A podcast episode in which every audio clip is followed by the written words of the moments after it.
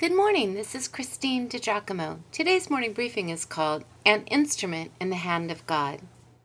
It is told that once when Michelangelo began to carve a huge and shapeless block of marble, he said that his aim was to release the angel imprisoned in the stone. I love that. In many ways, that is how Paul looked at men. He saw what they could be if they surrendered themselves to Christ. Take Paul's ministry to the Gentiles, for instance. In itself, it was quite ironic that Paul, a Hebrew among Hebrews, striving always to be made righteous by the law, mentored by the Rabbi Gamaliel, hate filled persecutor of the followers of the way, any and all who endeavored to uphold Christ's teaching, until, that is, God called this Hebrew to bring the Christian faith to the Gentiles. How so? Well, Paul broke through with the ministry of the Word and the confirming work of the Holy Spirit, which included miracles that were wrought at his hands. Oh, yes, Paul's ministry has been powerful. At this point, though, he launches into a mini retrospective.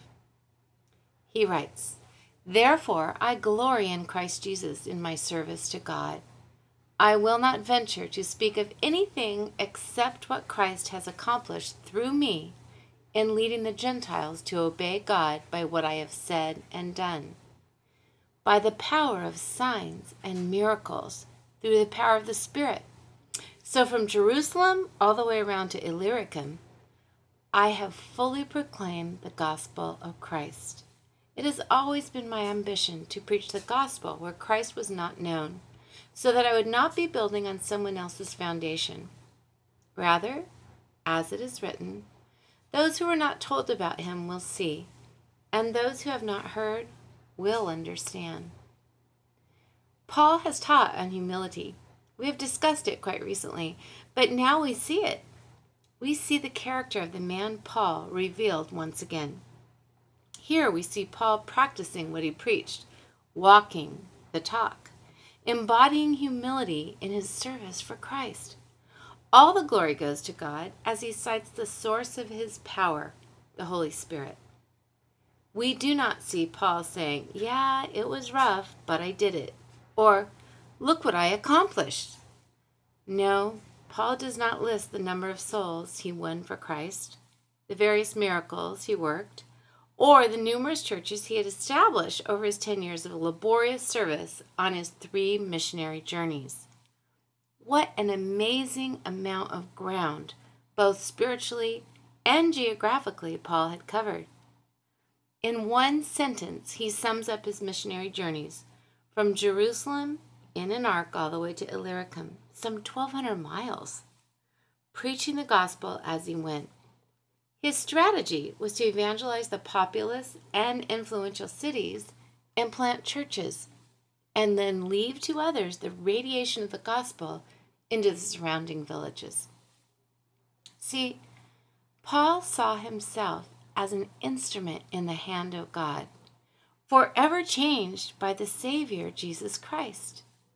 And because of that, he laid his all on the altar whatever else he might have done, whoever else he might have been, whatever expectations his very Jewish lineage might have had for him and on him, he was fully devoted to Jesus Christ. And so when God chose to use him, he was ready. Paul was an instrument in the hand of God. Reminds me of another story, which just might have application right here. It seems that the change in the life of D.L. Moody came when he went to a meeting and heard a preacher say, If only one man would give himself entirely and without reserve to the Holy Spirit, what that Spirit might do with him. Moody said to himself, Why should I not be that man? Well, his spiritual legacy is renowned. Moody was an instrument in the hand of God. Paul, an instrument in the hand of God. Moody, a more recent instrument in the hand of God. Mother Teresa, an instrument in the hand of God. Billy Graham, an instrument in the hand of God.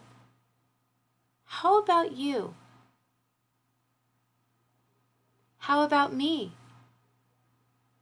Are we instruments in the hand of God? We can be. We ought be. Something to think about.